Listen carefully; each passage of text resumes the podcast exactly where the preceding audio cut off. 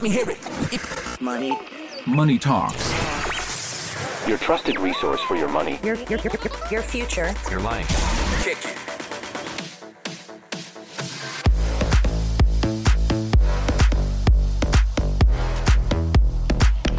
Welcome back.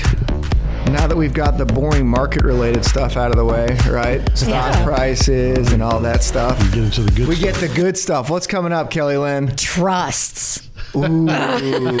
Trust or trust? No, no, I said the good stuff. I know, I know, but you know, like I, it's okay. So we've got we got a couple investors, Adam and Rita. He is seventy four. She is forty three. So Adam Jr., uh, the son, writes in, "My stepmother is more than thirty years younger than my dad, only four years older than me. Um, after mom died, dad started dating Rita.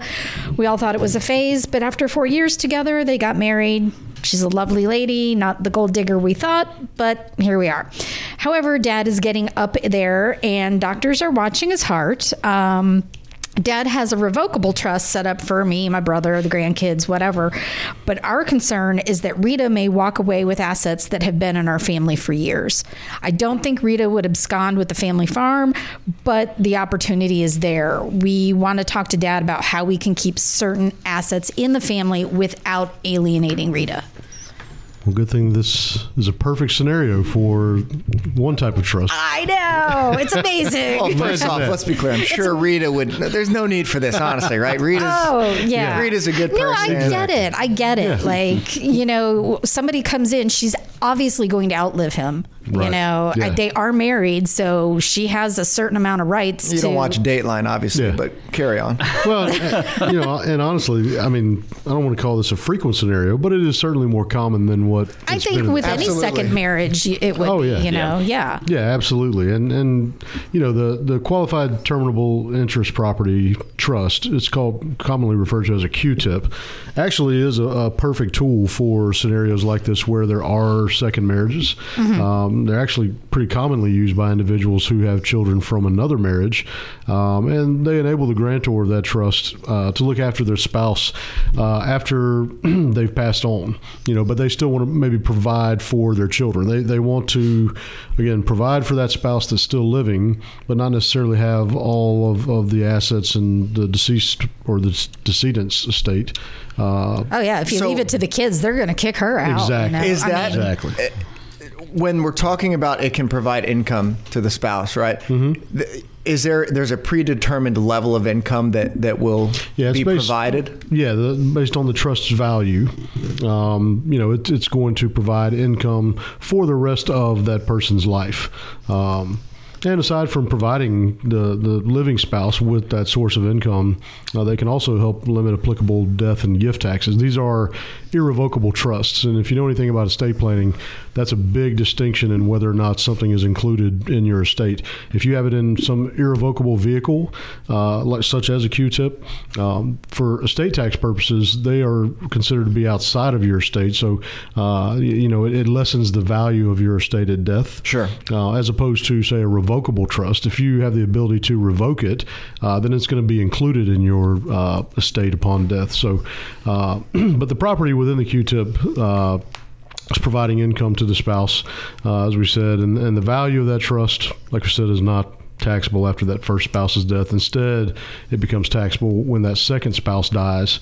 Um, and liability then transfers to the beneficiaries. Yeah, that and. I, I think it's also important just to kind of back up here for a second and mention um, just some of the finer mechanics about the Q-tip.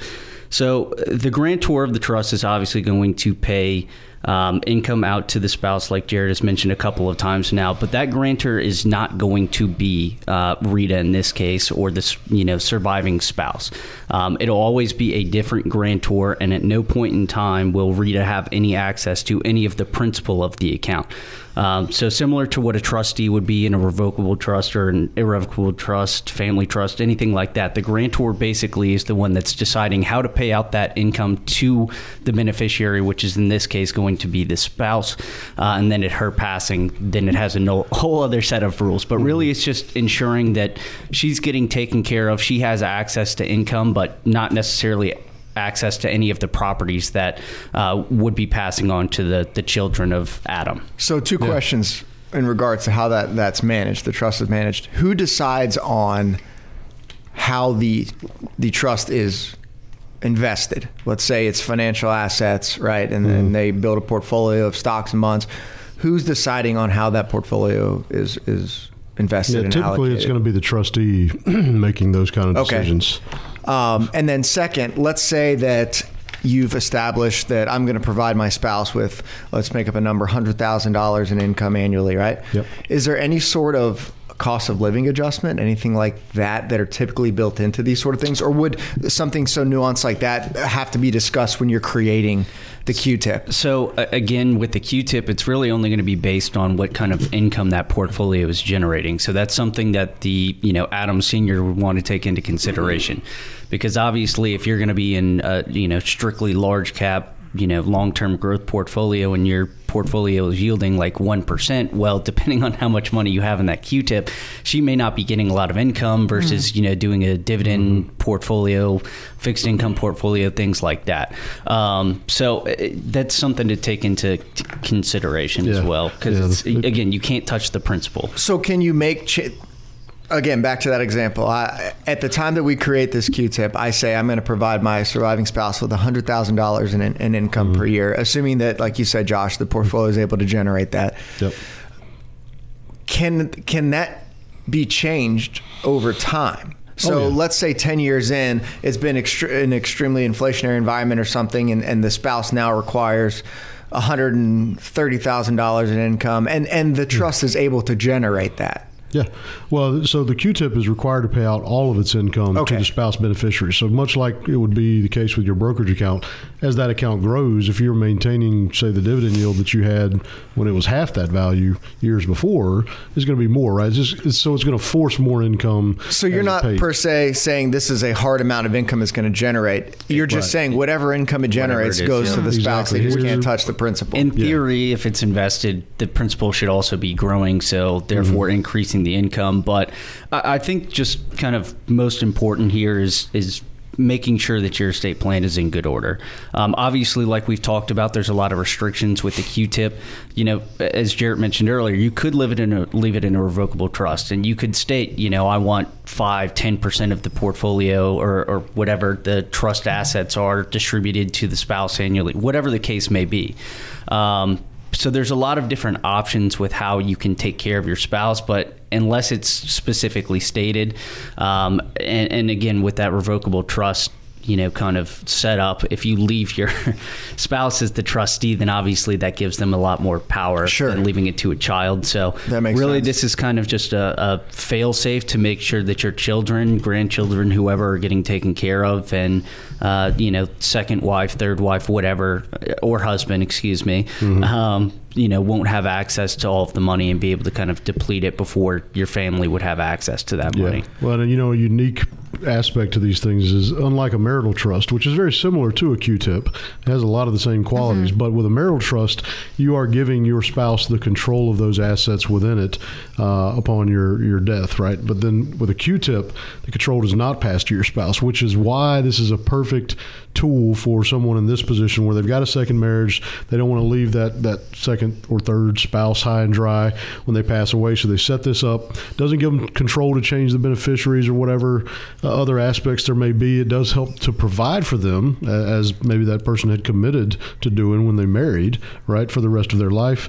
But then after that second spouse's passing, you can still dictate who is it going to under what mm-hmm. conditions all this stuff so you're you're not letting er, potentially this other spouse in this case Rita who maybe the kids are raising an eyebrow at because they're only she's only four years older I know. you know like I was like, ooh. it's pretty similar, other than the control aspect. Well, it's a big aspect when Yeah, you're oh, able yeah, very important. Agreed. beneficiaries. And I, I think for Adam's purposes, bring your whole family in. Everyone that needs to know about what you're trying to do, bring them in, have a conversation. Because the worst thing you can do is at the time of your passing, everyone's fighting over how the assets are getting distributed. Sure. If there's a clear cut, you know, here's how we're doing this. This is what I wanted, and you can hash out all the arguments with the person that's passing. It, it just makes it a lot easier and you know less contentious when that time comes. Sure. Yeah. And, and one last question. This is something I would assume should be reviewed pretty regularly, right?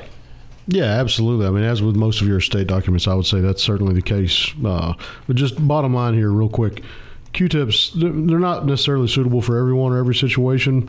And if you're not concerned with how your estate is distributed after your spouse dies, you may not need a Q-tip. But if you're leaving an estate to your spouse when you die and want any remaining assets or income to go to specific people when they pass on, this can be an excellent. So this is actually truly designed to keep a certain type of asset in the family yes, bloodline. give you control beyond the grave, so Okay. to speak, so that you still can have some say so in who these go to without kind of uh, outcasting your your Yeah, spouse. because I mean, any any like ill-timed death, and it's like, hey, all of a sudden, I own all of the family fortune that was never mine. You right? know, Yeah, absolutely.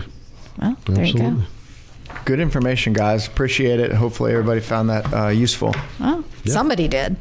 Yes, maybe not everybody. Yeah, ma- Somebody did. Rita, maybe yeah. not so much. No. all right. Rita's, Rita's mad now. Yeah, well, she'll be taken care of. she'll it's be okay. fine. It's fine. Um, you are listening to Money Talks, uh, your trusted resource for your money, your future, your life. Coming up next, we've got uh, those uh, Q and A questions. This has been a production of Henssler Money Talks.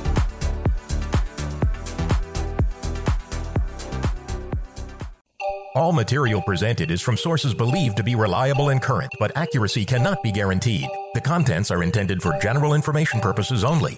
Information provided should not be the sole basis in making any decision and is not intended to replace the advice of qualified professionals, such as tax consultants, insurance advisor, or attorney. Although this material is designed to provide accurate and authoritative information with respect to the subject matter, it may not apply in all situations. This is not to be construed as an offer to buy or sell any financial instruments. It is not our intention to state, indicate, or imply in any manner that current or past results are indicative of future profitability or expectations. Portfolio holdings discussed are subject to change. There is no guarantee that in the future these securities will be held in the Henssler accounts. As with all investments, there are associated inherent risks. Please obtain and review all financial material carefully before investing. Henssler is not licensed to offer or sell insurance products. This overview is not to be construed as an offer to purchase any insurance products.